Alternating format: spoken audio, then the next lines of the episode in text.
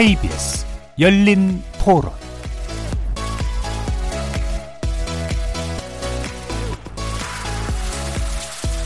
안녕하십니까. KBS 열린 토론 정준희입니다.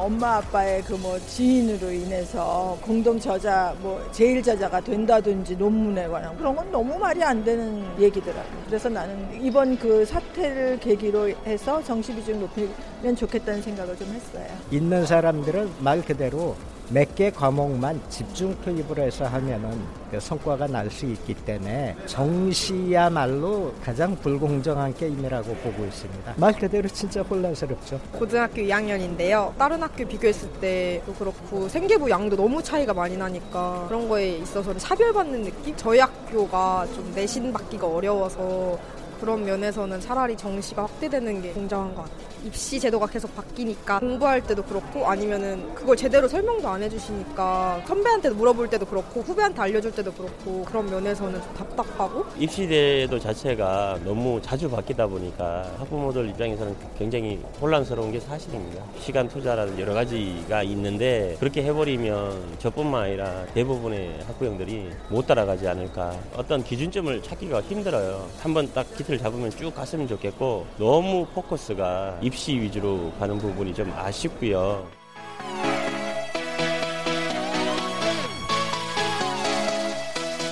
거리에서 만나본 시민들의 목소리 어떻게들 들으셨습니까? 오늘 주제는 정시 확대 공정할까입니다. 문재인 대통령이 최근 직접 정시 확대를 언급한 이후로 다시금 수시 정시 논쟁이 불붙었습니다. 과연 어느 것이 더 공정하고 교육적 가치에 부합하는 걸까요?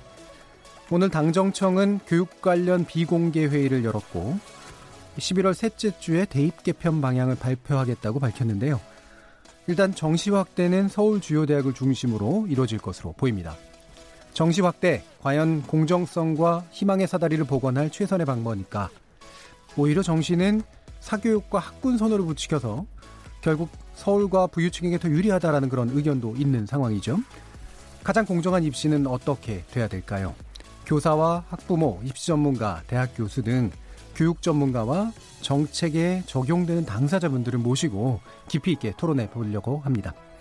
KBS 열린 토론은 여러분들과 함께 만듭니다. 문자로 참여하실 분은 9730으로 의견 남겨주십시오. 단문은 50원, 장문은 100원에 정보 이용료가 붙습니다. KBS 모바일 콩, 트위터 계정 KBS, KBS 오픈을 통해서도 무료로 참여하실 수 있습니다. 청취자 여러분이 KBS 열린 토론의 주인공입니다. 날카로운 의견과 뜨거운 참여 부탁드립니다. KBS 열린 토론 지금부터 출발하겠습니다. 살아 있습니다. 토론이 살아 있습니다. 살아있는 토론, KBS 열린 토론. 토론은 라디오가 진짜입니다. 진짜 토론, KBS 열린 토론.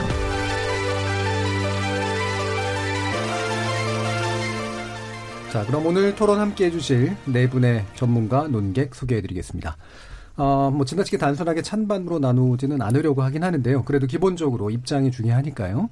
어, 정시 확대를 찬성하는 쪽에 계신 거로 알고 있습니다. 이현 우리교육연구소 소장 나오셨습니다. 네, 반갑습니다.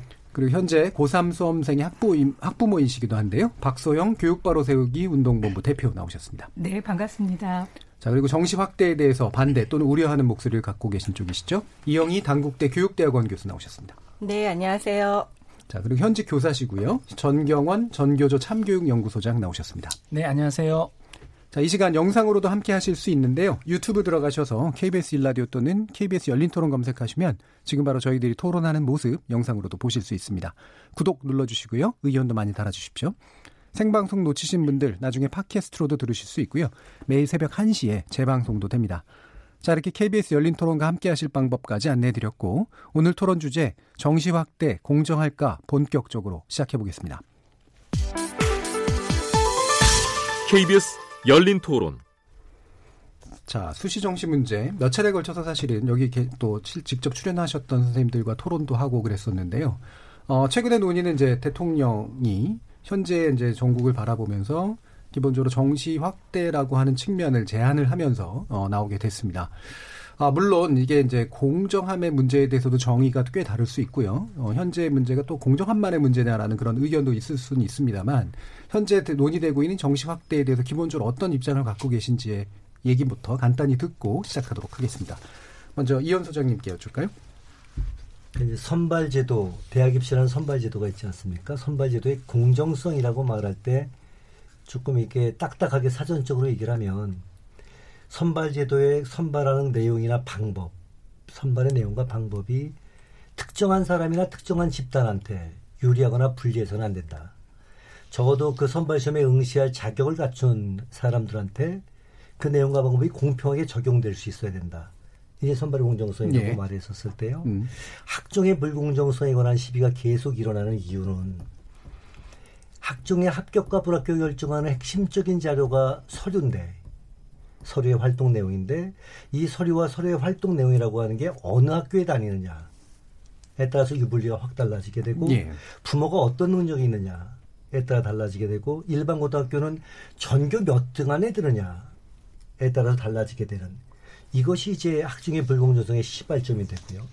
대학에서 이거 갖고 어떻게 평가하는지가 알려져 있지 않으니까 또 이제 불신과 그 불투명성이 주는 의혹이 공정성 시비를 가져오게 만든다. 예. 반면에 대통령도 말씀하셨던 것처럼 정시 확대가 공정성을 강화할 거라고 믿는 이유는 정시 자체가 또 수능 자체가 반드시 뭐 최선인지 잘 모르겠습니다만은 그렇게 받아들이는 이유를 저는 이해하고 넘어갈 필요가 있다고 보는데요. 예. 수능에서 시험 보는 과목은 고등학교에서 공부하는 과목입니다. 교과서가 모든 학생들에게 공개되어 있는 자료고 그거로 공부를 합니다. 기출문제하고 참고서가 모두에게 접근 가능하게 공개되어 있습니다. 그러니까 그렇게 얘기를 하는 거죠.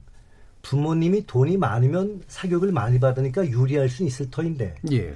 그럼에도 불구하고 공부는 학생이 해야 되는 거죠. 시험은 엄마가 대신 봐줄 수는 없는 거죠. 예. 학생이 가서 시험을 봐야 되는 거죠. 그러니까 부모의 support를 받더라도 네가 준비해서 만든 능력을 네가 보여라 라고 하는 게 수능이라면 학종은 학생이 꼭 보이지 않아도 괜찮은 겁니다. 예를 예. 들면 조국 전 장관의 자녀 문제가 이에게 또 시발점이 됐었는데 대학교의 의과연구소에서 인턴하는 거 이거 아이의 능력을 보여주는 거하고 말하기 좀 어려운 거 아니겠습니까? 예.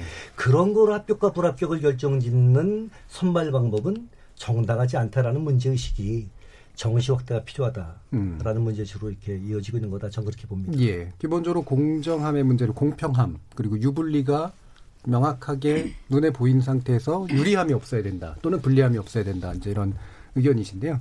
아마 유불리를 좀더 구체적으로 좀 얘기해 주신 것 같은데 그러니까 학생 자신의 능력과 역량이 명확하게 투명하게 반영되느냐의 문제. 이 부분에서 일단 예, 지적을 해주신 것 같습니다. 그게 이제 정시 쪽이 아무래도 좀 더 낫다라고 네. 보시는 거고요. 이영희 교수님 어떻게 보시나요? 네, 저는 사실 이 수능 중심의 이제 정시라고 알려진 것이 이제 수능 중심 전형이고요. 수시라고 이제 말씀을 하시는 것이 이제 학생부 중심 전형입니다. 네. 사실 이제 관심 있는 분들은 뭐 잘 아시지만 또 많은 분들이 정시는 예전에 우리가 봤던 그냥 대학 입시 시험이고 그리고 수시는 시험 공부 잘 못해도 어, 뭐, 학부모가, 뭐, 부모님이 뭐, 스펙 만들어주면 가는 정시, 아, 그러니까 전형 아니냐, 이렇게 알고 계신 분들도 좀 있을 겁니다. 꽤 네. 있으실 겁니다. 근데 사실 이 정시하고 수능은 각각의 그 시험과 또 이 학생부 중심 전형의 이 차이가 있고, 특징이 있고, 또 장단점이 있습니다. 물론 각각의 전형에 또 한계도 있습니다. 그런데 이제 기본적으로 그, 어, 학생부 종합 전형이라는 거는 학생들이 이제 다양한 점을 인정하고 그 다양성을 인정하고 잠재력을 인정해서 그것들을 대학 입시에 반영해서 어, 대학에 올 수 있게끔 하는 그런 전형의 이제 취지로 알고 있는데요. 그래서 사실은 어, 정시와 수시가 뭐가 더 좋다, 나쁘다. 사실 저는 그런 얘기보다는 먼저 드리고 싶은 말씀은 이 대학을 가는 이 그 전형이 어떻게 가는 방향이 전, 어, 더 필요한가. 바람직한가 하는 그런 얘기를 먼저 드리고 싶습니다. 그리고 얼마 전에 이제 대통령께서 그 정시 전형 확대에 대한 얘기를 이제 하시면서 이 논란이 지금 한참 뜨거운 상황인데요. 지금 문재인 정권의 이런 어떤 교육 개혁의 방향은 어, 상당한 어떤 교육의 어떤 패러다임 전환을 가져오고 있습니다. 예. 예전에 단순히 어떤 성과 중심적인 부분 그리고 어떤 어, 신자유주의 원리에 의해서 어, 인풋 대비 아웃풋이 좋은 어떤 성과가 좋은 어떤 그런 것만이 어, 인정받고 그리고 그걸로 당연히 어떤 그 어, 수입이라든가 어떤 사회 계층이 나눠지고 이런 부분의 구조가 어, 사회의 어떤 그 불평등을 야기시키고 그리고 굉장히 학, 사회 위화감을 조성한다는 그런 우려의 목소리가 나, 많아, 많이 있고요. 그거에 대해서는 많은 분들이 공감을 하신다고 봅니다. 그런 어떤 교육이 맞느냐에 대한 성찰이 있었고요. 교육이라는 게 과연 무엇이냐. 교육의 본질이 교육을 통해서 자신의 가치를 찾고 그리고 교육을 통해서 삶의 의미를 찾고 이래야 되는데 이런 교육을 통해서 당연한 어떤 양극화가 이뤄지고 계층이 나눠지고 이런 것들이 이제 옳지 않다라는 취지로 교육 중심, 교육의 중심에 학생들이 있어야 된다. 해서 학생 중심, 행복한 어떤 교육, 이런 방향으로 나가는 것이 사실 이번 정권의 어떤 교육 개혁의 방향이었습니다. 예. 그런 취지에서 학생들이 다양한 것을 인정해서 우리가 고교학점제도 하고 그리고 학생들이 단순히 주입식 어떤 교육이 앞으로 미래 사회를 대응하지 못한다. 이런 것 때문에 학생이 활동하고 뭐 프로젝트를 하고 이런 것 때문에 교수 학습이 바뀌어야 된다. 선생님들께서도 많은 노력을 하시고요. 그리고 예전에 시험이라는 거를 못 보더라도 예를 들면 국영수 과학 이 몇 가지 이 교과목으로 수능을 보는데 그것을 못 하더라도 자신의 특징을 또는 재능을 발휘해서 대학을 갈 수 있는 기회를 주자라는 취지에서 이제 학생부 종합 전형이 생긴 거죠. 예. 그런데 기본적인 이런 그 어, 전환이 있는 데서 점차적으로 이게 2008년부터 학생부 종합전형이 이제 시작돼서 어느 정도 자리를 잡고 가고 있는 상황이었습니다. 현장에서도 이 부분에 있어서 많은 또 교사들이 노력을 하고 학생들한테 쉽게 말해서 생기부에 뭔가를 써주기 위해서 많은 노력도 하고 수업 방법도 바꾸고 예전처럼 단순한 이런 문제풀이를 아닌 뭔가를 하려고 하는 그런 것이 확장되고 있는 순간에 정시 확대라는 이런 발표가 남으로써 사실 교육계 현장에서는 아, 교육개혁의 방향이라는 게 이렇게 하루아침에 달라지는구나. 이 교육개혁의 기조라는 것은 믿을 수가 없구나. 이런 어떤 허탈감에 지금 사실 빠져 있는 그런 상황으로 저는 알고 있습니다. 예. 네. 즉, 새로운 교육개혁의 이런 방향이 뿌리 내리기도 전에 갑자기 방향이 틀어진 이런 상황이라고 보는 거죠. 예. 이런 부분에서 저는 어, 이 정시가 뭐 어떤 부분이 더 낫다 아니면은 뭐 수시가 낫다 이런 걸 떠나서 어, 뜬금없이 지금 정시 확대 이런 발표가 난 거는 다소 굉장히 당황스러운 일이라 생각하고요. 또 특히 작년에 공론화 과정을 거쳐서 정시가 30%까지 확대되는 것이 국민 여론에 맞는다라는 취지로 어느 정도 합의가 된 상태입니다. 물론 그때도 논란은 있었지만 예, 예. 저는 그런 과정이 중요하다고 생각해서 예. 네. 그런데 이제 갑자기 이런 새로운 발표가 나는 거는 교육에 있어서의 많은 혼란을 야기시키고요. 예. 교육에서 교육자들은 어떤 허탈감을 빠지고 그리고 한편으로는 학생들은 아 대학 입시가 교육의 목표 맞구나. 라는 그런 인식을 또 갖게, 갖게 되는 거죠. 이런 부분에서 상당히 어, 우려가 되는 상황을 먼저 말씀드리고 싶습니다. 예, 상당히 뭐 중요한 지적을 하신 것 같고요. 대신 여러 가지 이제 쟁점들이 들어갔기 때문에 네, 너무 많은 예, 예. 말씀을 예. 동시에 드렸습니다. 네, 왜냐하면 이제 사실은 오늘 논의는 핵심은 이제 물론 너무 단순한 거긴 네. 하지만 일단은 이 입시 자체의 공정성은 어떤 방식으로 확보할 것인가라는 문제에 약간 더 초점을 맞춰서 네. 이야기를 좀 더 들었으면 좋겠습니다. 이 부분 박세영 대표 어떻게 보세요? 네, 우리 교수님께서 너무 많은 얘기를 음. 해주셔서 사실 그 중간중간에 다 반론을 하고 싶었으나 예. 좀 기다렸습니다. 네. 그 어, 사실상 정치 확대가 지금 이렇게 된 부분에 대해서 되게 교육계 당혹스러워 하시고 어, 허탈해 하시고 그러신다고 했는데 교육 현장을 너무 모르셔서 하시는 얘기인 것 같습니다. 사실은 어, 이 부분 뜬금없이 나온 얘기가 절대 아니고요. 어, 작년에 저희가 공론화 과정에 아까 언급을 하셔서 말씀을 드리는 건데 공론화 과정의 30%는 사실상 합의가 아닙니다. 그 부분은 30%라는 건 네, 정시 그뭐 30% 이상을 권고했었죠. 네. 교육부가 이제 마지막에 발표할 때 그렇게 했었는데 공론화 과정에서 사실상 1위를 했었던 것은 45% 이상이었었거든요. 근데 어, 뭐 통계학적으로 유의미하지 않다는 의미에서 어, 교육부에서는 30% 이상으로 권고 사항을 내, 내비쳤었는데 그 부분에 대해서도 논란이 되게 많았습니다. 그래서 사실 지금 현재 문재인 정권에서 작년 어, 공론화 과정의 그 일환을 그대로 받아들였으면 지금보다는 조금 더 덜 비판을 받지 않았을까라는 생각이 들어, 들었고요. 사실 지금이라도 대통령께서 시정연설을 통해서 정시확대를 발, 하시겠다고 밝히신 부분은 저희 입장에서는 아주 반가운 일이라고 생각이 들고요.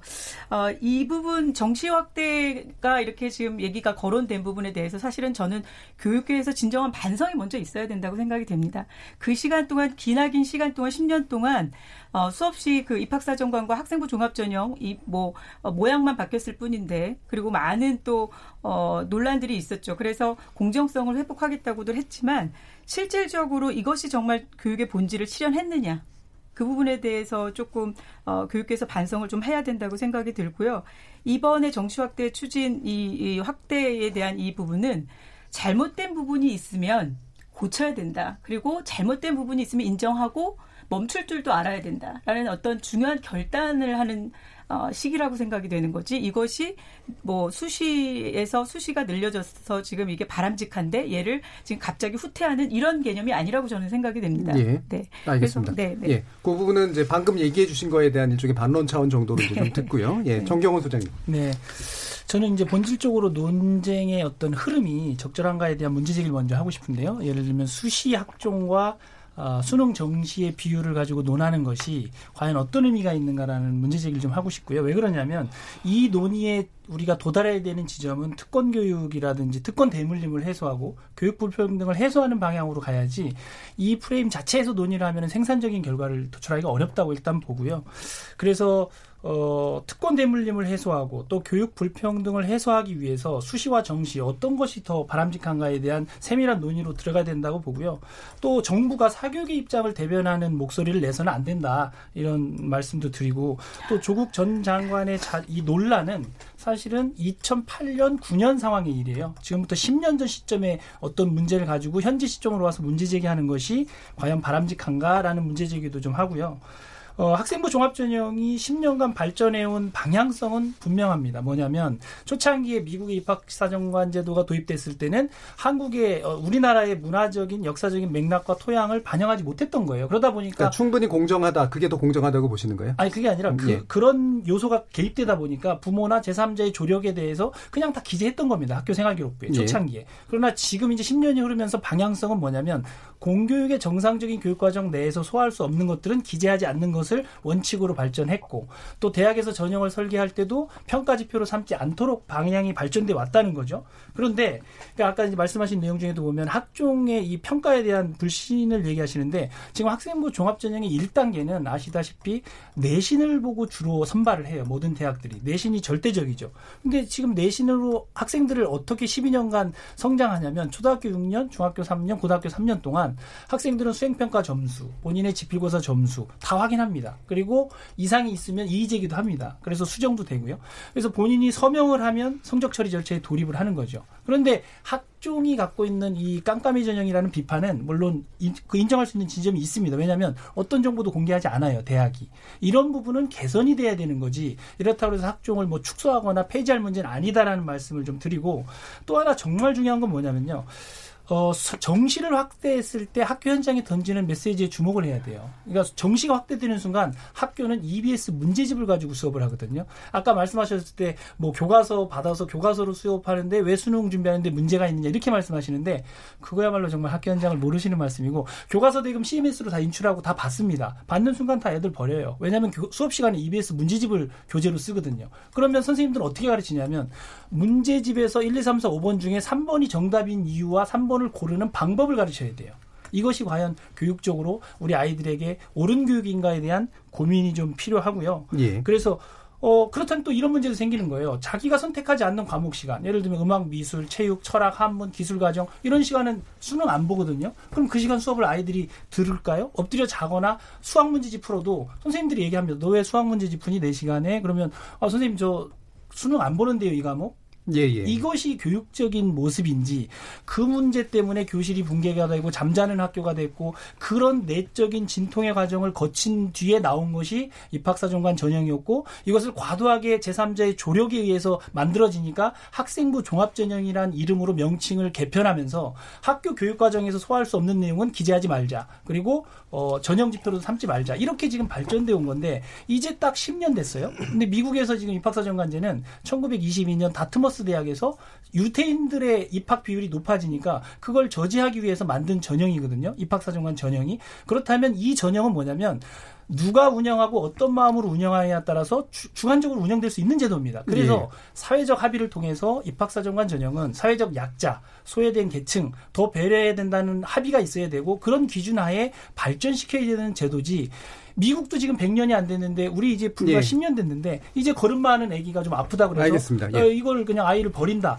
이건 있을 수 없는 일이거든요. 어, 제가 이제 자꾸 이제 그 정리하려고 하는 이유가요. 그러니까 방금 말씀하시는 내용 제가 지난 3개월간 굉장히 많이 들었거든요. 네. 예, 뭐 이쪽에서 얘기하시는 것도 당연히 듣고요. 네. 네. 근데 제가 아까부터도 자꾸 단순화의 위험을 무릅쓰고 이제 말씀드리는 거다라고 얘기하는 이유가 이 논의를 굉장히 키우면 네. 쟁점들은 너무나 많습니다. 네. 네. 그래서 지금 뭐 성숙하, 성숙하는 과정으로 나가는데 어떻게 해야 되느냐라든가 뭐 교육 현장이 어때야 되느냐라든가 이런 것들은 되도록이면 좀 줄이고 그러니까 좀 논의를 좀 좁혀서 얘기했으면 좋겠어요. 그러니까 제가 한번 쟁점을 다시 한번 좀 정리를 하면 뒤에 있는 더 쟁점을 얘기하겠습니다만 현재 대입시 제도에서 공정성을 확보한다는 게 뭐냐? 이 부분에 일단 좀 집중을 해줬으면 좋겠고 여기에 이제 조용 교육을 해야 된다라는 게 이제 붙는 거잖아요. 물론 어느 게 더 먼저냐에 대해서 견해의 차이는 있을 수 있습니다만 그래서 대입의 공정성을 최대한 확보하면서 조용 교육을 하기 위한 적절한 정도의 어떤 수준이 뭐냐 이게 이제 오늘 논의의 좀 핵심이 돼야 될 것 같다라고 생각을 하고요. 그 안에서 좀 이야기가 진행이 됐으면 좋겠습니다. 그럼 일단 요거는 간단하게 한번 여쭐게요. 뭐가 공정하다라고 보시는지. 네, 예, 저부터 말씀드리겠습니다. 사실 많은 분들이 시험 점수로 나오는 거는 이제 확실하니까 예. 공정하다라는 그런 어떤 생각을 하시는데 사실 이 공정에 아까 말씀하신 대로 그 의미가 뭔지를 우리가 생각해 볼 필요가 있습니다. 그 정시가 공정하다고 하는 부분은 사실 어, 지금 말씀드린 대로 확실한 변별력, 변별력에 대해서 이제 그 어떤 이의를 제기할 수 없다라는 네. 그런 부분에서 이제 공정하다고 하시는 것 같은데 평가에는 여러 가지 요소가 있습니다. 평가는 일단 타당도가 타당도가 제일 중요하고요. 즉 우리가 보고자 하는 것을 보느냐 그런 부분과 또 신뢰성이 있어야 되고요. 어떤 무슨 어떤 계층에 따라 이런 차이가 많이 나서는 안 되고요. 그리고 이제 하나의 역할이 변별성입니다. 예. 그런데 과연 수능이 이 타당성에 맞느냐? 왜냐 평가라는 것이 궁극적으로 원래는 어, 선순환적인 교수학습이나 교육과정에 영향을 주는 부분 아주 막대합니다. 평가를 뭘로 하느냐에 따라서 우리 현장은 지금 그걸로 많이 움직이고 있기 때문에 우리가 이런 논의를 하고 있는 거 아닙니까? 예. 그런데 수능이라는 평가로 즉 시험이라는 평가로 갔을 때 그것이 교육 현장에 좋은 영향을 주겠느냐 이런 부분에 서 일단 첫 번째로 수능에 어떤 그런 한계를 얘기하고 싶고요. 두 번째 이 변별력이라는 것이 점수를 잘라서 줄 세우기인데 대학 입시를 이렇게 줄 세우기로 차곡차곡 대학한테 이렇게 그 학생들을 뽑아서 주는 것이 과연 맞는 것이냐 이런 부분에서 저는 그렇게 생각하지 않습니다. 대학이 일단은 큰 어떤 구조에서도 대학의 문제는 좀 다르지만요. 대학의 어떤 서열화 문제 이거 완화해야 된다. 그리고 대학 특성화해야 된다. 이런 얘기들 지금 정권에서 하는 교육계획의 큰 공약입니다. 그런데 이렇게 수능이나 이런 걸로 점수를 잘 잘라가지고 대학에 보내주면서 어떻게 특성화를 하고 서열화를 완화할 수 있겠습니까? 이런 부분에서 여기서 말하는 이 공정이라는 거는 단순히 확실하게 변별이 되는 거에 너무 매, 매몰돼서 이것이 공정하다라는 그런 얘기들을 하는 것이라고 저는 보고요. 이 평가의 의미를 생각했을 때 대입에서의 평가가 이런 시험 위주의 수, 어, 능이 되는 거는 어, 장점보다는 많은 한계가 있다고 생각합니다. 그러면 그게 이제 공정함을 좁게 쉽게 정의하지 말자라고 하는 의미세요. 다시 말하면 공정함에 여러 층위가 있다라고 말씀하시는 의미세요. 아니면은 공정함은 상대적으로 덜 중요하다라는 의미세요. 공정함엔 여러 의미가 있고요. 예. 를 들면은 존 롤스가 말한 공정함은 사회적 약자에게 이득, 이득이 갔을 그렇죠. 때 공정하다 예. 이런 얘기를 하지 않습니까? 그러면 공정하다는 것의 의미가 과연 확실하게 누구나 이, 인정할 수 있게끔 갈, 구분할 수 있다라는 것은 공정의 개념이 아니라는 거죠. 제가 말씀드리는 공정은 오히려 학생들의 차이를 인정해서 그 각각의 아이들이 자기의 재능이나 잠재력을 인정받는 그런 전형이 더 공정하다고 생각합니다. 알겠습니다. 공정의 개념을 넓히고 여러 층위로 보자라고 하는 쪽에 좀 더 가까우신 것 같습니다. 어떻게 보세요, 이현 소장님? 저는 그 공정함에 관한 얘기 가지고 얘기가 이렇게 복잡해져야 된다는 걸 별로 동의하지 않습니다. 예. 존 롤스 얘기를 하셨는데요. 차등의 원칙 이전에가 기회균등의 원칙입니다. 불평등을 인정할 수 있는 경우가 언제냐라는 문제에 대해서 존 롤스가 대답한 것 중에 첫 번째는 공개적인 경쟁이 보장되고 누구나 기회가 균등한 경쟁의 결과로 생긴 불평등이라면 받아들일 수 있다. 이게 첫 번째고요. 두 번째가 약자에게 혜택을 주는 불평등이라면 받아들일 수 있다라는 것같 거죠. 지금 얘기의 본질은 이거예요. 어, 100m 달리기를 해서 서울시 대표를 뽑으려고 하는데 어떤 애는 100m 달리기에 코치가 있는 경우도 있었고 어떤 애는 코치가 없을 수도 있고요. 어떤 애는 코치가 비싼 코치였을지도 모릅니다. 그럼에도 불구하고 아이들이 뛰었어요. 그래서 그 성적순으로 이때 요 등수까지는 선수단에 합격. 이렇게 잘랐을 때 여기에 대해서 누가 시비를 걸겠어요. 쟤는 코치가 있었어요. 라고 시비를 걸지 않는다는 거죠. 그런데 100m 날리기 선수를 갖다 뽑으려고 하는데 엄마가 뭘 했냐? 너 달리기 말고 다른 걸 뭘 했냐? 그걸 보고 뽑아야 했다고 얘기를 했었을 때 문제가 생기는 거. 지금 입시를 둘러싼 논쟁은 그렇습니다. 두 분 선생님 말씀하실 때 좋은 교육에 관한 얘기도 해주시고 대학 서열화랑 관련된 얘기도 해주시는데 아까 정경원 선생님 말씀하신 것에 대해서 조금만 이제 제가 달고 넘어가면 예.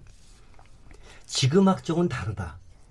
아, 외부 스펙도 들어올 수 없고 학교 활동만 반영한다. 학종에서 내신 성적이 절대적이다.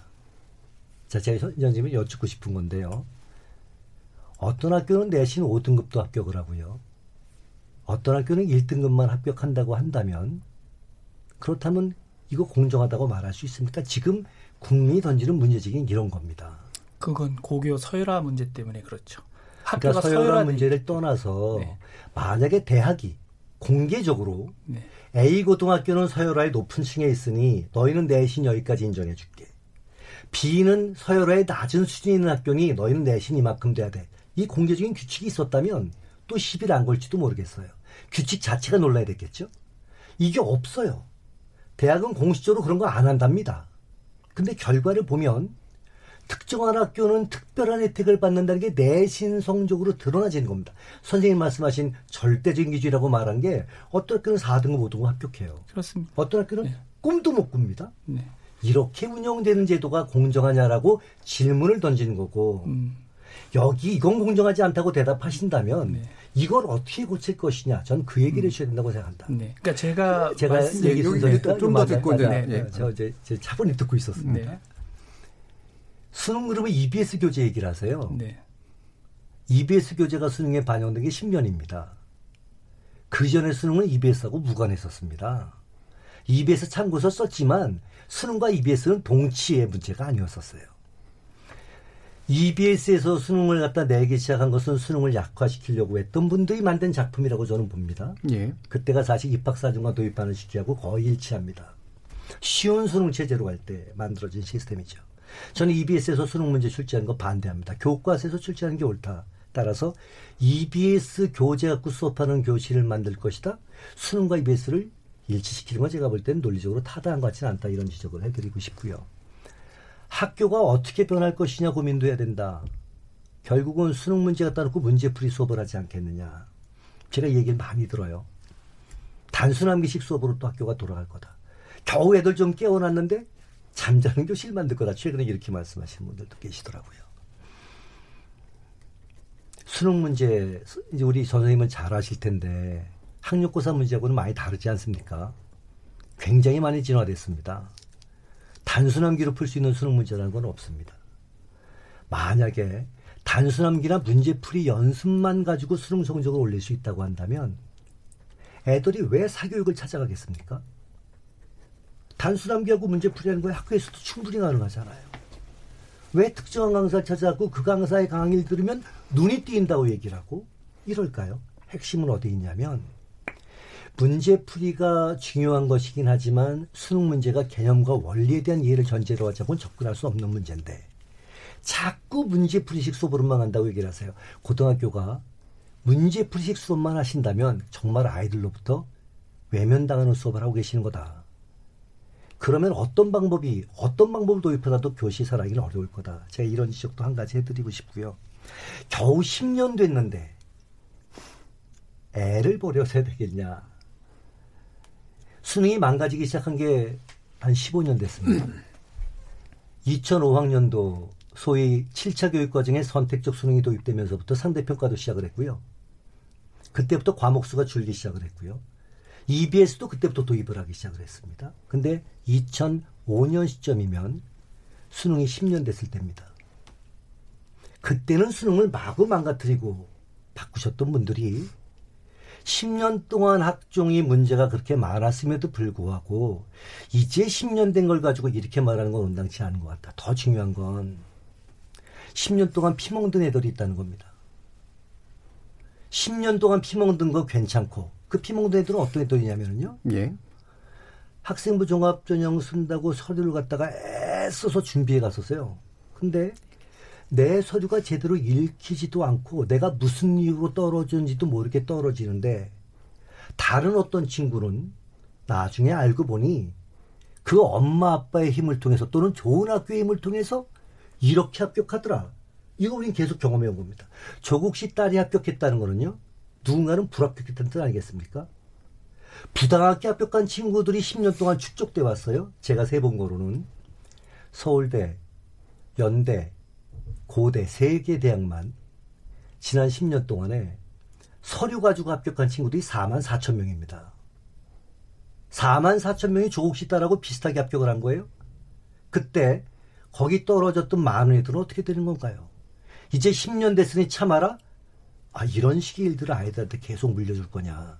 이런 제도를 계속 끌고 가야 되는 거냐. 이영희 예. 교수님께서 교육적으로 조, 여기에까 듣겠습니다. 예. 교육적으로 좋은 얘기 해 주셨지만 포인트는 왜 대학 입시의 불공정에 대한 분노와 불만이 이렇게 많은지를 좀 들여다볼 필요가 있다. 있는 그대로 좀볼 필요가 있다. 전 그렇게 생각합니다. 네, 알겠습니다. 네, 제가 말씀을 예. 좀 드리죠. 정영 공정성에 대한 질문을 지금 드린 거고 공정성에 대한 얘기를 하시다가 막 그냥 장황하게 계속 얘기를 하시는데 예. 어, 제가 인정할 수 있는 공정성은 이런 겁니다. 전국의 모든 고등학생들이 EBS 인강만 수업 듣게 하고 수능을 보게 하면 저는 그 공정성 인정합니다. 그러나 특정한 지역의 학생들이 천만 원짜리 수능 수업을 들으면서 인, 그 수능 시험을 보게 하면 그건 공정하지 않다고 보는 거예요. 사교육 문제 얘기하시는 건가요? 네. 예. 그러니까 말씀하신 대로 100m 아까 달리기 예를 들으셨는데 학종에서 예를 들었을 때 엄마가 뭐 누구냐 이런 얘기는 사실은 좀 과도한 측면이 있고 그러면 수능에서 공정하면 뭐냐 했을 때 전국의 모든 학생들에게 인터넷 EBS 인강만 듣고 수능 보게 하고 사교육을 폐지한다 이러면 이건 공정함을 인정할 수 있죠. 그런데 특정 지역 학생들은 EBS 인강에만 의지하고 있는데 어, 특정한 지역의 학생들은 과목당 천만 원짜리 수업을 듣고 있다면 이건 공정하지 않다고 저는 보는 거예요. 그리고 어, 실제 한번 데이터를 봐볼까요? 이건 청취자들께서도 그냥 학교 알림이 홈페이지 들어가면 그냥 다 나오는 정보예요. 저도 그냥 들어가서 이렇게 보면 강남구하고 서초구 소재에 있는 고등학교 학교 알림에 들어가면요. 진학률이 37% 내외로 나와요. 졸업생들의. 근데 전국에 있는 고등학생의 진학률이 78%거든요. 이게 뭘 의미하는지도 한번 들여다봐야 돼요. 그러니까 전국에 있는 모든 학생들이 고3이 대학에 진학하는 비율이 78%인데 강남구에 있는 학생들, 서초구, 송파구에 있는 학생들의 학교 알림이 홈페이지에 들어가 보면 30% 대학 진학률이라는 건 재수는 필수고 3수, 4수 이상은 선택을 하고 있다는 뜻입니다. 그러면 경제력이 취약한 계층은 재수, 3수하기 쉽지 않습니다. 1년 학비가 어마어마해요. 이런 점들을 두고서 우리가 공정하다. 라고 얘기할 수 있는 건지 저는 심각하게 문제 제기를 하고 싶고요. 예. 네. 그 다음에 2016년, 17년, 18년 3년 동안 서울대학교 합격생을 4대 광역시하고 광남구하고 비교한 기사가 어, 경향신문에서 월요일자에 실렸어요. 거기 보면 뭐라고 나와 있냐면 어떨 것 같으세요? 3년간 서울대 합격한 학생 수가 강남구 한 구와 4대 광역시입니다. 부산, 대구, 인천, 광주 이 숫자를 보면요. 강남구 한 구에서 3년간 347명이 합격을 합니다. 근데 4대 광역시에서 325명이 합격을 해요. 이게 무슨 얘기냐면요. 부산시, 광주시, 대구시, 인천시의 고3 학생들이 3년간 합격한 인원보다 정시에서. 강남 정시에서 얘기하는 그 얘기를 하셔야죠. 네, 정시에서 예, 예. 강남구에서 학생 합격한 학생 수가 347명으로 더 많아요. 근데 이, 이, 이게 통계적으로 보면 과연 이게 정상 이게 공정하다고 할 수 있는 시험인지에 대해서 저는 심각하게 그 아까 말씀하신 것처럼 아니 네. 아니요 아니요 아니요. 네, 그 부분에 대해서 이제 정경원 선생님에게 음. 반론을 제가 제기하면 음. 사실 이제 정시에서 지금 어, 강남 지역 아이들이 더 많이 뽑혔다 얘기를 하는데 사실 전체적인 학생 수 비율을 한번 볼 필요도 있고요. 사실 지방하고 이, 어, 이그 인구가 밀집돼 있는 이 강남에 또 강남 3구 이런데 좀 인원 비율을 한번 보셔야 될 필요가 있고요. 그리고 지금 3년치 얘기라고 하셨는데 수시가 확대되어 온 상황에서도 이미 서울대 합격생의 많은 부분들이 지금 서울하고 경기도에 밀집돼 있어요. 두 배 이상 다 증가했고요. 네. 그러니까 그렇기 때문에 그건 정시는 강남 애들한테 유리하다라는 그거로 그 통계 자료로 되는 것은 어, 논리적으로 맞지 않다 이렇게 아니, 보고 있고요. 그러면 강남구 예. 소재 고3 학생 수와 네. 4대 광역시의 학생 수가 네. 강남구가 더 많다고 생각하세요? 아니, 제가 그거를 또 얘기를 네. 하자면 네. 지금 정시로 간 아이들이 강남 아이들이 더 유리하기 때문에 이건 정시가 안 된다라고 주장하는 부분이 문제가 있다는 부분이에요. 이거는 공정하게 경쟁하는 상황에서 누군가가 먼저 앞선다는 부분에 대해서 그걸 인정하지 못한다는 거로 지금 아니, 말씀을 하시는 거고요. 않다고 보는 거예요. 학생부 그러니까 종합 전형이라든지 네. 저는 공정하지 않다고 아니요. 보는 거예요. 그러니까 지금 아니, 그러니까 사실은 두 분, 그러니까 양쪽의 포인트가 조금씩 다릅니다. 네, 제가 볼 네, 때는 네. 이쪽에서는 계속해서 그러니까 어쨌든 뭔가 좀 소외된 지역이라든가 네. 수도권이 아닌 데라든가 강남 비강남 쪽에서 대학, 좋은 대학이든 대학을 좀 더 그래도 진출이 가능하도록 만드는 게 더 공정하고 그게 정시로는 안 된다라는 입장이신 네, 거예요. 그렇습니다. 근데 이제 학생부 예. 종합 전형도 이 부분의 논리를 갖다 대면 학생부 종합 전형도 마찬가지로 공정하지 뭐, 않습니다. 제가 조금만 보충해 네. 예, 보충하십시오. 우선은 이제 전세인 말씀하신 정 예. 교수님이 정리한 대로 강남이 아닌 다른 지역 아이들한테 불리하지 않을 수 있어야 된다. 정시는 서울대 결과를 보니 강남 애들이 압도적이다. 근데 이 얘기가 의미가 있으려면은요. 학종은 안 그렇다. 그렇죠. 예. 이 얘기가 같이 있어야 됩니다. 그죠? 2014년에서 저는 2016년도까지 서울대학교 합격자 자료 가운데 고등학교별 자료를 제가 가지고 있습니다. 3년 동안에 에, 그 우선은 이거 먼저 얘기해야 되겠죠.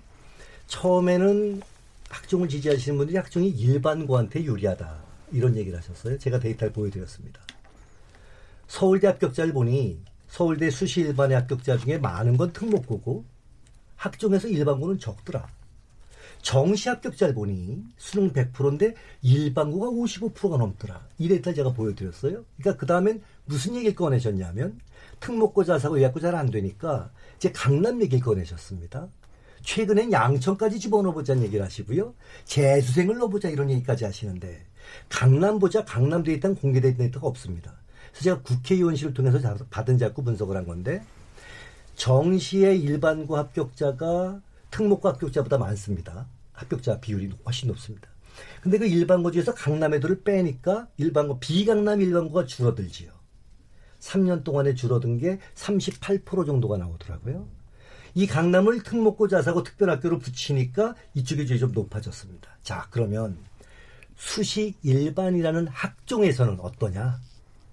학종의 일반고 합격자 중에 강남 애들 빼면 어떻게 될 것 같으냐? 전 선생님이 이 자료까지 보셔야 됩니다. 아, 예, 봤습니다. 근데 아, 데이터를 그 보셨다고요? 네 네, 데이터를 제가, 보면, 네. 어, 지금 어떤 그 서울대 입학관리본부장이 이런 그 발언을 했어요. 내부 데이터를 이제 공개를 한 것 중에 수능 체제에서 서울대 합격생을 배출하는 고등학교 숫자를 공개한 거예요. 논점이 달라집니다. 아니 그러니까 들어, 들어보세요. 제, 제가 말씀, 맞아 말씀, 말씀 드리고 어. 말씀드릴게요. 네, 일단 잠깐 들어. 네, 전국에 네. 있는 고등학교 숫자가 2,300개가 넘습니다. 네. 그런데 서울대학교 합격생을 배출하는 학교가 네. 수능 시스템에서는 500개 미만이었어요. 근데 지금 몇 개 학종 시스템에서 몇 개 학교로 늘어났냐면 900여 개가 넘는 학교가에서 서울대 합격생을 배출하고 있어요. 그러니까 이게 무슨 얘기냐면 군 단위, 면 단위에 있는 학교들은 수능을 열심히 해도 십몇 년간 서울대학 학생을 배출하지 못했었습니다. 학종이라는 그 평가 시스템은 학생이 놓인 환경과 조건을 고려해서 서울대만 그런 거 아닌가요?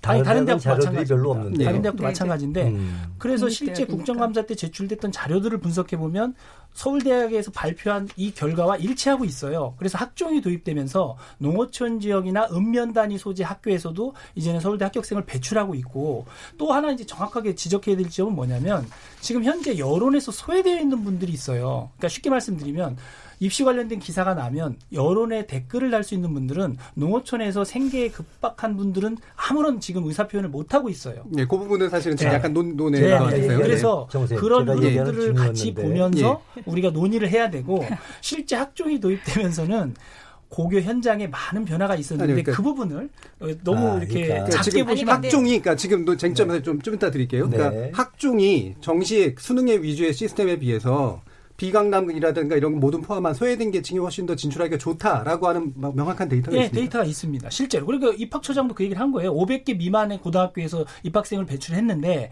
학종이 도입되고 지금 그러니까 서울대 말고도 그러니까 그렇게 단순 비교하시면 안 되고요. 발표했죠. 예. 네, 그렇게 단순 예. 비교하시면 안 되고. 예. 저도 한 말씀 드리면 아니, 아니, 잠깐만요. 여기 왔다가 왔다가 갔기 네, 때문에 네, 네. 예. 아까 제가 얘기 중이었는데 음. 무슨 얘기를 했냐면 전생이 말씀하시길 서울대 정시에서 일반고가 많다. 이제 이건 다 인정하시는 겁니다. 그죠? 제가 3년을 떠도는데 이제 인정하십니다. 그리고 학종에서는 특목고가 더 많다. 이렇게 되니까 서울대 정시 합격자 일반고 중에 강남 애들 빼봐라. 얘네 무지하게 많다. 얘기를 하신 거거든요. 제가 강남 뺀 비율을 말씀을 드린 겁니다. 강남 뺀 비율이 38%더라. 정시에 비강남 일반고가. 그리고 제가 질문 드리길 이 강남 뺀 것에 관한 의미를 얘기할 때 그럼 수시 학 수시에 수시 일반이라는 학종에서 일반고 합격자 중에 거기도 강남이 있을 거 아닙니까? 그렇죠. 얘들 빼면 비강남 일반고 비율이 어떻게 되냐 제가 이 얘기를 했는데 이제 다른 얘기를 하셨어 이번엔 학교 수 그러니까 그두 가지가 어느 게 더 낫습니까? 네. 수시학 종에서 음. 강남을 뺀 비강남 일반고는 30%가 남습니다. 예. 정시에서는 비강남 일반고가 38%고요. 수시학 중에서 비강남 일반고는 30%입니다. 그러면 비강남 일반고에게 정시가 유리한 게 됩니까? 학종이 유리한 게 됩니까? 이 얘기가 제가 하고 싶었던 얘기고 예. 얼마 전에 심상정 의원께서 이 말씀을 하셨는데 데이터의 반만 보고 얘기를 하신다. 두 번째로는 제가 전쌤에게 꼭 부탁하고 싶은 거예요. 전교조에 계시잖아요. 정말 일반고나 소외된 지역 아이들을 갖다가 걱정하셔서 대학 대입제도에 관한 얘기를 하시는 거라면 학종 얘기를 하시는 게 아니라 교과 전형의 어, 그 말씀하셔야 됩니다. 정책 과제로 얘기하고 있습니다. 제 말씀 맞아 드릴게요. 네. 서울대는 지역 균형 전형이라는 게 예. 있습니다. 여기에 일반고 학생들이 전국에서 하나 한 군데 하나씩 붙여주니까 학교 수가 왕창 늘어나는 게 이것 때문인데요. 과거의 지역균형 전형은 1단계 내신 성적 100%를 뽑았었습니다. 그때 99%가 일반고 학생들이었습니다. 전국 어디나 전교 1등은 있습니다. 예. 읍면에도요. 실제 데이터를 보면 학종 형태로 바뀐 다음에도 전교 1등에 대해 뽑히기 때문에 지균에서는 비강남 일반고 강남을 빼고도 비강남 일반고가 90%나 됩니다. 정말 비강남 일반고를 우려하셔서 얘기하시는 거라면 학종을 말해서는 안 된다. 아니 근데 일반적인 아니, 데이터를 아니, 이 말씀은 지금 이 말씀은 그 그러니까 이영희 교수님이 말씀하시기 아니, 정교적인 예. 입장을 잠깐만요. 말씀하신 거기 때문에 아니요, 제가 아니요. 아니 말씀 꼭 먼저 기회 안 드립니다. 죄송합니다. 예. 예. 먼저 아니 지금 뭐 강남에서의 그 입학 그 비율이나 뭐 인원수 이런 얘기를 지금 하시는데 그걸 이제 데이터를 어떤 관점에서 들여다 보느냐에 따라서 물론 오차가 있을 수 있습니다. 그러나 지금 여러 가지 그런 연구 자료가 있습니다. 그 정시에서의 그 어, 점수의 그 어떤 폭이 사교육의 투자 비율에 따라서 그 상관관계가 거의 1 수준으로 나온다는 연구가 있고요. 그리고 부모의 고소득층 자녀가 수능에서 높은 점수를 등급을 받는 비율이 5배 이상 차이가 난다는 그런 그 연구 논문도 있고요. 여러 가지 그 부분에서 연구 논문이 있습니다. 그러니까 두 가지가 약간은 다르거든요, 지금. 그러니까 지금 현재 시스템에서 학종과 그다음에 정시의 문제로 비교했을 때 일반고나 비강남의 진출 가능성이 이쪽이 더 높다라고 지금 이제 데이터로 주장을 하시는 거고요. 그 부분에 대한 답을 하시거나 아니면 방금은 이제 그 다른 연구로 이제 수능에 대해서 얘기를 하신 거잖아요. 네, 수능 그러니까 정시에 관해서 왜 불, 공정하다는 얘기를 하시는 게 틀리느냐 이 네. 측면입니다. 지금 뭐 강남과 지역이나 이런 거는 사실 우리가 어, 수도권에 이렇게 집중돼 있는 그 인구 구조기 때문에 그런 부분을 말씀을 하시는 것 같은데요. 실제적으로 사교육 투자 대비 점수가 얼만큼 나오는지 대한 연구가 봤을 때 사교육을 많이 투자하는 그런 비율에서 높은 점수가 나온다는 그런 연구 데이터들이 많이 있고요. 네. 그리고 아까 우리 어, 이현 그 선생님께서 말씀하셨는데 뭐 100m 달리기 말씀하셨는데 체급이 다른 애들을 두고선 지금 같이 뛰라고 하는 꼴입니다.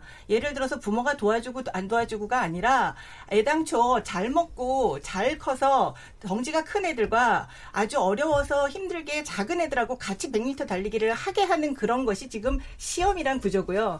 또 한 가지 말씀드리면은 사실 이게 지금 데이터적으로 어느 부분에서 뭐 어떻다 이런 부분도 우리가 들여다봐야 되지만 제가 이거를 이제 토론을 준비하면서 보니까 많은 그런 데이터가 지금 축적이 되어 있습니다.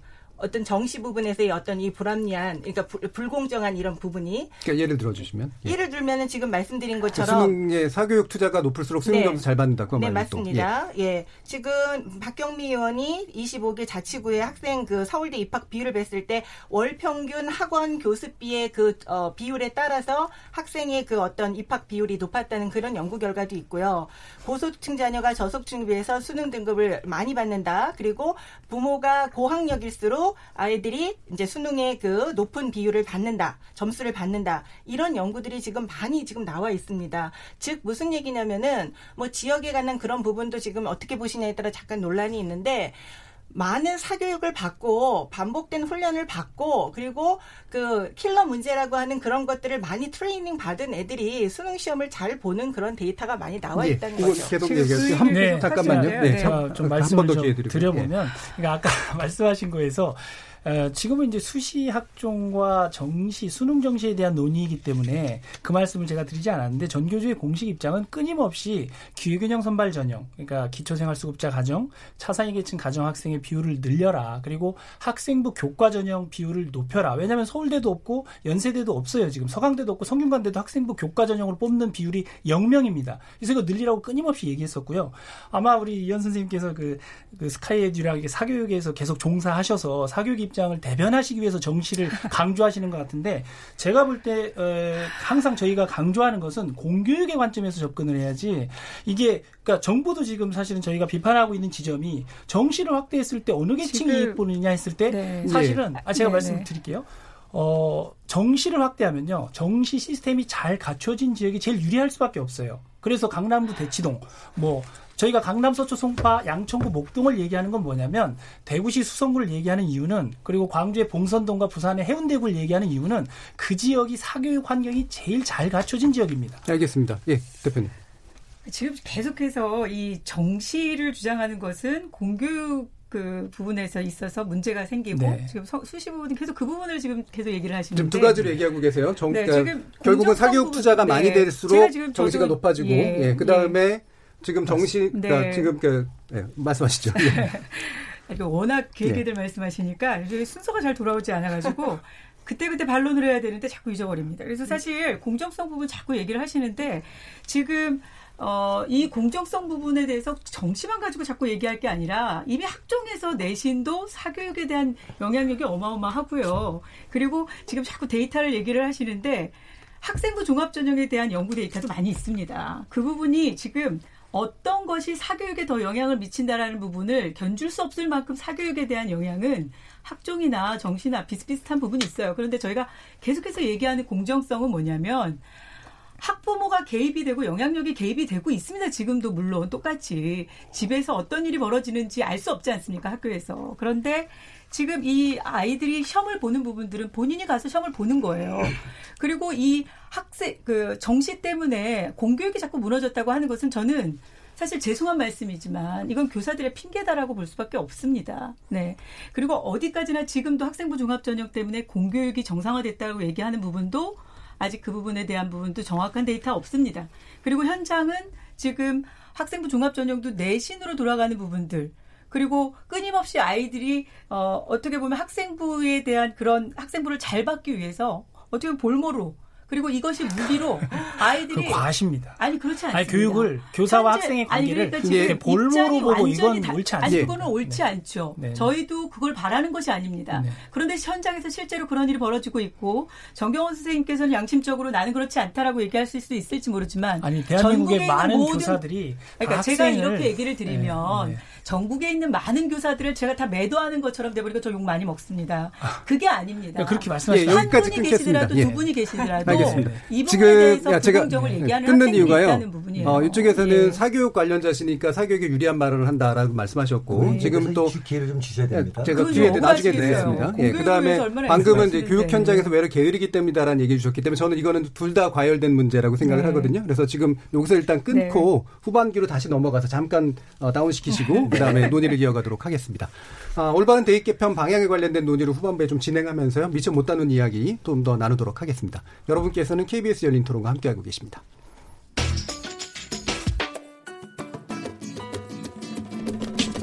묻는다, 듣는다, 통한다. KBS 열린 토론. 듣고 계신 청취자 여러분, 감사드립니다. 들으면서 답답한 부분은 없으신가요? 궁금한 점은요? 그렇다면 함께 토론에 참여하시죠. 유료 문자 샵 9730을 이용하시면 됩니다. 단문은 50원, 장문은 100원의 정보 이용료가 있습니다. 스마트폰 어플리케이션 KBS 모바일 콩을 통해서도 무료로 참여하실 수 있습니다. KBS 열린 토론은 언제나 열려 있습니다. 듣고 계신 KBS 열린 토론은 매일 밤 1시에 재방송됩니다.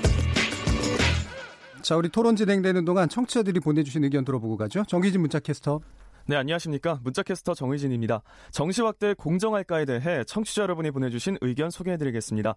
먼저 콩 아이디 K7111로 시작하는 분, 깜깜이 전형 수시보다 그래도 공정한 정시가 낫다 해주셨고요. 콩으로 박상진님, 정시는 같은 출발선에서 시작은 합니다. 수능 점수라는 도착점을 찍어야 합니다. 반면 입학사정관 제도 등은 출발선 자체부터 다르게, 아니, 출발을 안 해도 도착시켜주는 사례가 생기게 됩니다. 문자로 1101님, 고3 엄마입니다. 정시 확대 반대합니다. 우리 아이는 실용음악 실기 위주로 열심히 실력으로 시험 봅니다. 정시 확대는 공부하는 기계를 만드는 겁니다. 유튜브로 레몬 마시다님. 창의성 면에서는 수시가 맞는데 한국의 상황에선 아직 수용할 도덕성이 부족해 보입니다. 유튜브로 연혜진님. 정시가 공정하다는 것은 채점이 객관적이라는 것이겠죠. 하지만 진정한 공정일까요? 조국 전 장관의 자녀 입시는 10년 전 일입니다. 지금은 학생부 종합 전형도 많이 발전됐습니다. 논문, 소논문, 학교 밖 활동 이런 거 이제 다 생기부에 쓸 수 없습니다. 유튜브로 김태왕님 정시만이 제대로 된 기회 평등입니다. 문자로 0962님 지금의 수능은 공정보다는 부에 의해 줄 세우게 하는 게 더 많습니다. 콩으로 커피 조아님 어차피 사교육 문제는 어떤 제도도 발생합니다. 정시 위주로 바꾸고 수능 체제를 바꿔서 한 번만으로 결정되는 구조는 바꿔야 합니다. 이사공님, 수능과 학종 둘 다 사교육이 기승하는 제도입니다. 수능을 고치는 게 먼저고 선발 평가는 학력고사와 수능 복합이어야 합니다. 0896님, 시험은 모두에게 공정해야 합니다. 어떤 제도로 가든 강남 등의 부유한 사람들의 자녀들이 더 높은 점수를 받을 것입니다. 콩으로 장호민님, 뿌리 깊은 불공정의 복합체가 대한민국 교육계라고 봅니다. 문자로 1967님, 진짜 문제는 수시 정시가 아니라 교육 방법과 테스트 방법에 있습니다. 학교에서는 토론과 창의 교육을 하고 암기 위주 시험이 아니라 창의력을 테스트하는 시험 문제로 바꾸어야 합니다라고 보내주셨네요. 네, KBS 열린 토론. 지금 방송을 듣고 계신 청취자 모두가 시민 농객입니다. 계속해서 청취자 여러분들의 날카로운 시선과 의견 보내주세요. 지금까지 문자캐스터 정희진이었습니다.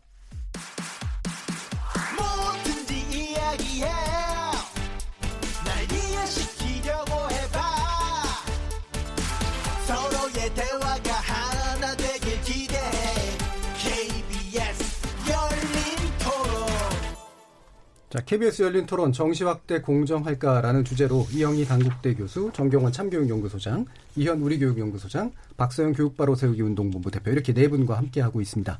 이 시간 영상으로도 함께 하실 수 있는데요. 유튜브 들어가셔서 KBS 일라디오 또는 KBS 열린 토론 검색하시면 지금 바로 저희들이 토론하는 모습 영상으로 보실 수 있습니다. 자, 앞에서 좀 뜨겁게 좀 이야기가 됐는데요. 한번 약간 다운시켰고요.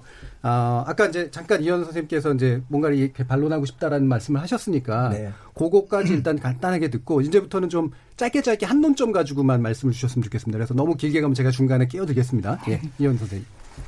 사교육을 대변하는 것 같다는 것에 대해서 이건 이제 개인적인 인격에 관한 예. 문제여서 어, 제가 그 사교육을 정리한 게 5년 됐고요.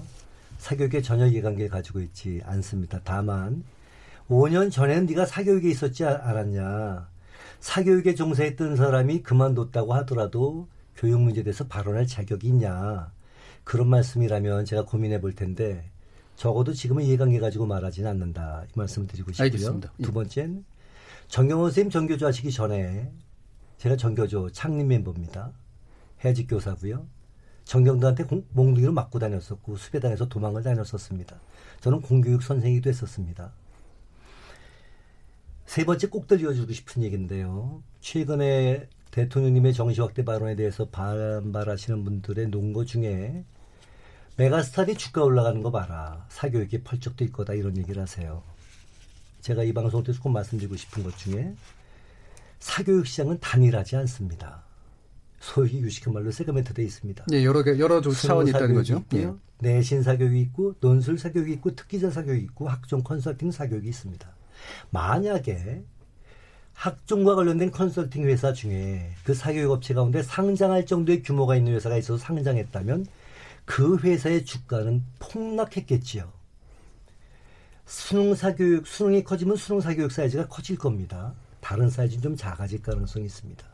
내신 비중이 커지면 내신 사교육 사이즈가 커집니다. 다른 사이즈는 좀 작아질 가능성이 있습니다.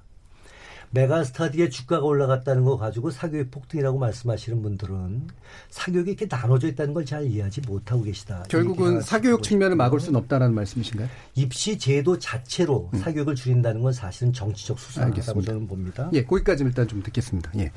어, 이제 쟁점으로 좀 가서요. 어, 지금 이제 아까 이제 그 청취자분이 얘기하신 것 중에 저는 이게 좀 귀에 들어왔는데 창의성 면에서는 수시가 맞는데 한국 상에서 아직 수용할 도덕성이 부족해 보입니다. 이게 이제 현재 정시 논의에 대해서 관심을 기울이는 분들이 갖는 기본적인 태도가 아닐까 싶거든요. 예, 그래서 분명히 뭐 수시 정시 어느 게 정답이다라고 말씀하시는 건 아니니까 이런 우려를 어떻게 불식시킬 것이냐 네. 대입제도를 통해서 네. 말씀 주시죠. 네, 그러니까 뭐그 말씀이 저도 핵심이라고 봐요. 그러니까 네. 2015 개정교육 과정이 추구하는 인재상은 창의적 인재거든요. 그런데 문제풀이 위주로 수업을 했을 때 과연 창의적인 인재가 길러질 수 있느냐? 그래서 이제 학종을 도입했던 게 교육 과정에 내적인 필연성이 있었어요. 그래서 과거에는 그냥 문제만 풀다가 이제 학생들에게 과제를 주고 지역 사회의 문제를 해결해 보자 하고 실제 학생들이 지역 사회에 나가서 어떤 활동을 하고 보고서를 작성해 보고 이게 이제 학종의 굉장히 중요한 교육 과정이 돼 버렸는데 이렇게 온 시점에서 2025년 고교 학점제 얘기가 나오고 교육 과정 개편 얘기가 나오는 시점에서 다시 10년 전으로 돌아가서 그러면 정시를 확대하자고 하면 교육 현장에서는 창의성을 길러낼 수 있는 이게 교육 과정이 맞 느냐라는 문제 제기를 할 수밖에 없는 상황인 거죠. 네, 그 학종에 대해서 사람들이 갖고 있는 우려는 어떻게 불식시키는 그러니까 그 부분은 네. 저도 공감을 해요. 그리고 네. 저도 문제 제기를 많이 했습니다. 예를 들면 어, 평가자가 기본적으로 평가의 원칙은 공지를 해야 된다. 어떤 음. 요소들을 보고 선발한다. 그또 하나 중요한 건 뭐냐면요. 학생들이 제가 서두에도 말씀드렸다시피 12년간 초중고를 다니면서 본인의 성적에 대해서 이의신청하는 절차가 분명히 있었거든요. 근데 고3이 돼서 학종을 딱 봤는데 불합격이라고 그러는데 본인의 영역별 총점, 총점도 모르고 커트라인도 모르고 아무 정보를 안 줘요. 그냥 불합격이라고만 하는 거예요. 그러니까 이 부분은 대학이 책무성을 가지고 정보 공개해야 된다. 투명성을 높이는 방식이 네, 일단 네. 제일 중요하다고 보시는 거죠. 네. 예, 대표님, 박세영 대표님. 어, 지금 예, 정경원 선생님 얘기하시는 부분에 있어서 지금 사실 이제 투명성을 더 확보시키고 공정성을 더 확보하면 그래도 학종이 더 낫지 않냐 이렇게 예. 얘기를 하시는데 학생부 종합 전형에 대한 부분들을 너무 환상을 가지고 계셔서 그러시고요. 음. 그리고 지금 계속 학생부 종합 전형을 옹호하시는 분들이 어디에 자꾸 그 뒤에서 숨으시냐면 2015 교육과정 가지고 계속 얘기를 하세요. 고교학점제 얘기도 하시고 이 과정에는 반드시 수능으로는 볼 수 없고 학종으로만 해결할 수 있다는 식으로 지금 말씀하시는 부분에 있어서 제가 좀 반론을 제기하고 싶은데요. 네. 2015 교육과정이 모든 이 2015 과정이 완전히 완벽한 제도인 것처럼 말씀하시는 건 아주 지금 큰 문제가 있다고 보고요. 2015 교육과정은 출범 당시부터도 계속해서 문제 제기를 했었고 그걸 지금 현재 반대했었던 사람들이 지금은 그걸 옹호하고 있다는 이런 부분들이 좀 문제가 있고요. 현장은 지금 준비가 거의 되지 않았다는 거. 고교학점제뿐만 아니라 지금 어, 2015 교육과정으로 인해서 현장은 지금 어, 3월 달 총회, 총회 날 학교에서 학부모들 데려다 놓고 설명회를 하는 이 시간에도 전달하는 교사도 무슨 얘기인지 몰라요. 그리고 듣는 학부모들은 더 몰라요. 이런 그 2015 교육과정이 꼭 저희 뭐 어떤 실효성이 있느냐 이런 부분에 대한 부분들이 다시 논의가 돼야 되는 거지. 저는 이것 때문에 수능을 지금 할 수 없다라고 자꾸 얘기하는 부분들은 그 문제가 좀 있다고 보고 있고요. 예, 거기까지. 그리고 네, 예, 예. 네. 거기까지만 끊겠습니다. 예, 왜냐하면 너무 좀 길어지면 안 될 것 같아서요. 네. 지금 이제 그 대통령이 주문한 내용이 그래서 방금 얘기 말씀하신 것처럼 대입 제도를 단순화해라. 네. 대신 이제 공정성, 그러니까 뭔가 사회적 배려 계층을 위한 어떤 제도를 마련을 해라. 요 방식으로 두 가지를 좀 이렇게 진행했으면 좋겠다라고 하는 의견을 냈단 말이에요. 네. 이 부분에 대해서 어떻게 판단하십니까? 뭐 전적으로 공감을 예. 합니다. 어, 대입제도 단순해야 된다. 핀란드에서는 대학 입학 자격 시험하고 대학별 본고사 성적으로 뽑습니다. 독일은 우리 같이 대학 경쟁이 치열하진 않지만 고등학교 2년간의 내신 성적 아비투어 성적으로 뽑습니다. 독일이나 핀란드나 프랑스는 교사들의 권위에 대한 신뢰가 우리보다 굉장히 높은 편입니다. 학교에 대한 권위도 마찬가지죠. 바칼로야 성적은 고등학교 수능 채점 하시니까요. 누구도 문제 제기하지 않습니다. 그 정도로 교사에 대한 신뢰가 높은데도 불구하고 이들 나라에서 만약에 교사나 학생 스스로 쓴 기록 가지고 정성적이고 주관적으로 써놓은 기록 가지고 애들을 뽑아라라고 말하면 기절할 거예요. 어떻게 그거를 뽑습니까? 근데 대한민국은 프랑스나 독일이나 핀란드에 비해서 교사에 대한 신뢰가 그렇게 높은 편이 아닙니다. 뭐래도 불신이 생기니까요. 네. 그런데 교사가 써준 정성적 기록, 아이가 써간 정성적 기록, 이거를 뽑으라는데 문제가 생기는 거죠. 사회자님 처음 말씀 주셨을 때 포커스는 신뢰성과 창의성의 문제에 관한 질문을 주셨어요. 정경원 선생님께서는 음, 실제로 학종이 가지고 있는 다양한 창의성 관련되어진 장점이 있을 수 있다는 얘기를 하셨습니다. 전 세계 수시로 뽑는 대학이 수시로 학생을 뽑는 나라가 미국 말고 또 있습니까?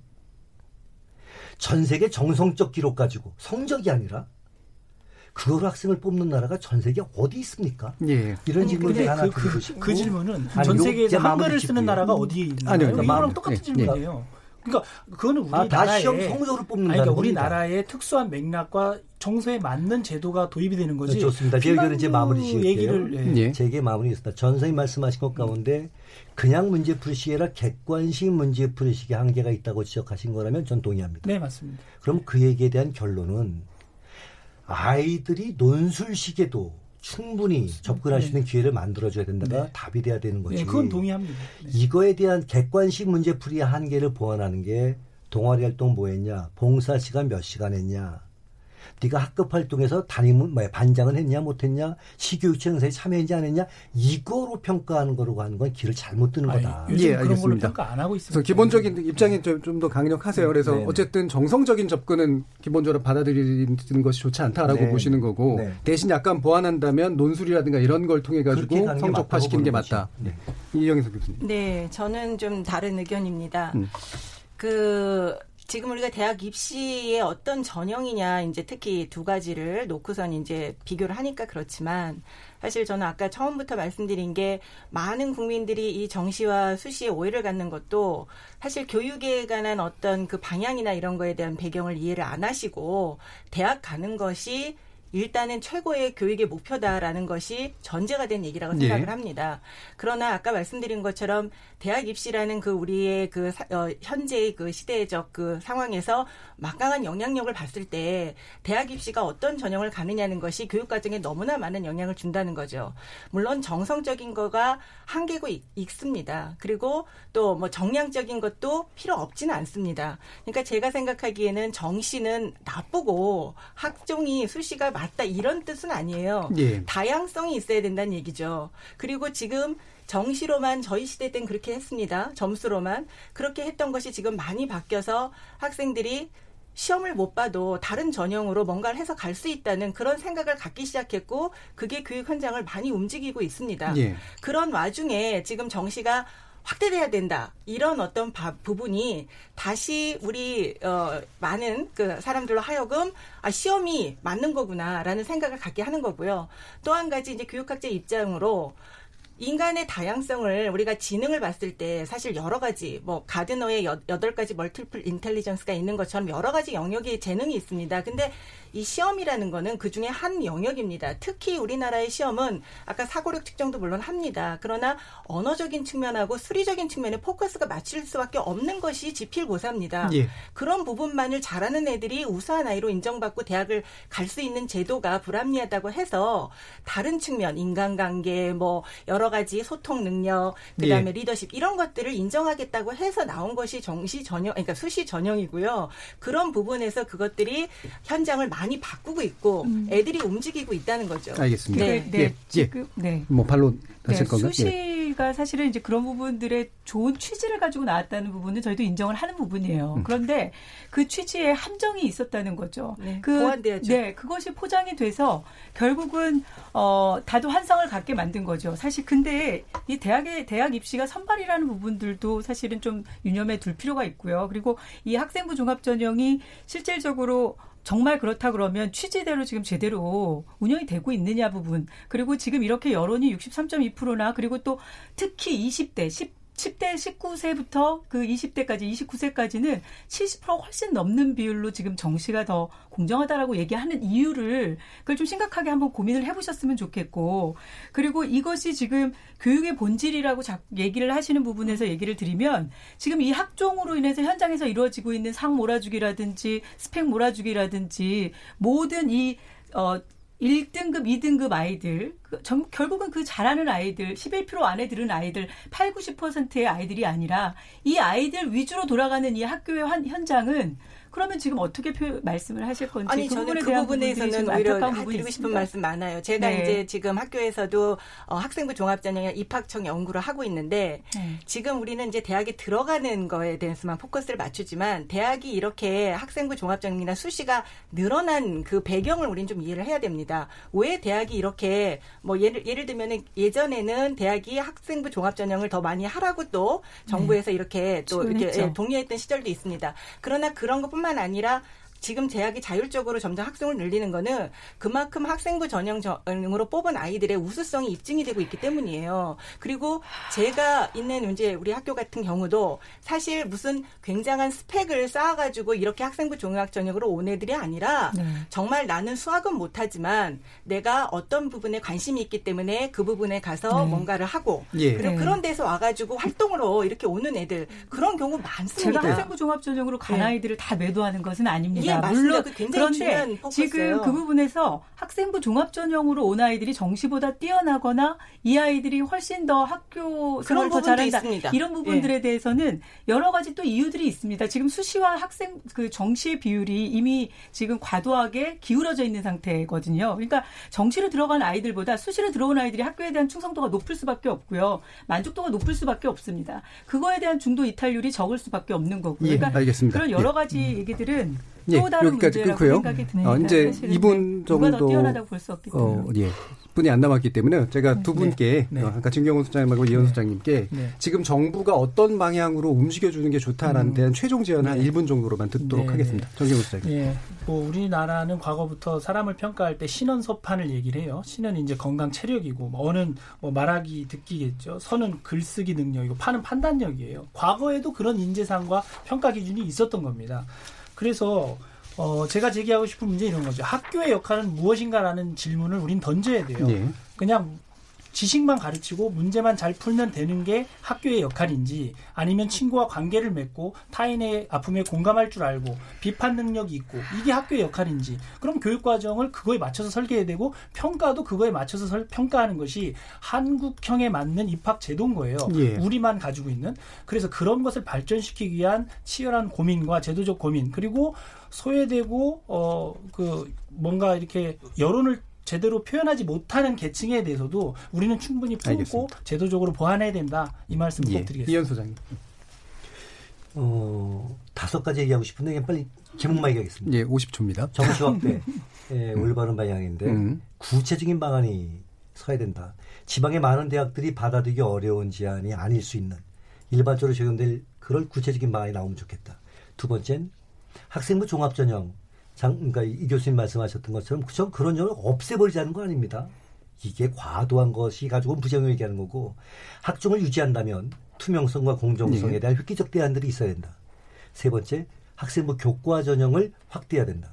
서울대, 연대, 고대가 교과 전형을 확대할 수도 유도하는 게 필요하다. 기회균형 전형의 확대가 필요하다. 이 부분은 전세 먹어줘하고 네. 이거 동일하고요. 네. 그 전형의 확대가 필요하다. 그 말씀을 드리고 싶은데 다섯 가지 벌써 네 가지겠군요. 예. 여기까지가 뭐 정부가 앞으로 그런 방향으로 이끌어졌으면 좋겠다라는 제 의견입니다. 예, 맨 마지막 예. 말씀드리니까 또 상당히 일치하시는 부분들이 있었던 것 같습니다. 예, KBS 열린 토론 오늘은 정시학대 공정할까라는 주제를 함께 했는데요. 전경환 참교육연구소장, 박서영 교육바로 세우기 운동본부 대표, 이영희 당국대 교수, 그리고 이현 우리교육연구소장 이렇게 네 분께 진심으로 감사드립니다. 감사합니다. 네, 네 고맙습니다. 고맙습니다. 참여해주신 시민 논객, 청취자 여러분들께도 감사의 말씀 드리고요. KBS 열린 토론, 토론을 통해서 우리 사회 합의의 길을 찾아가도록 하겠습니다. 저는 내일 저녁 7시 20분에 다시 찾아뵙겠습니다. 지금까지 KBS 열린 토론 정준이었습니다.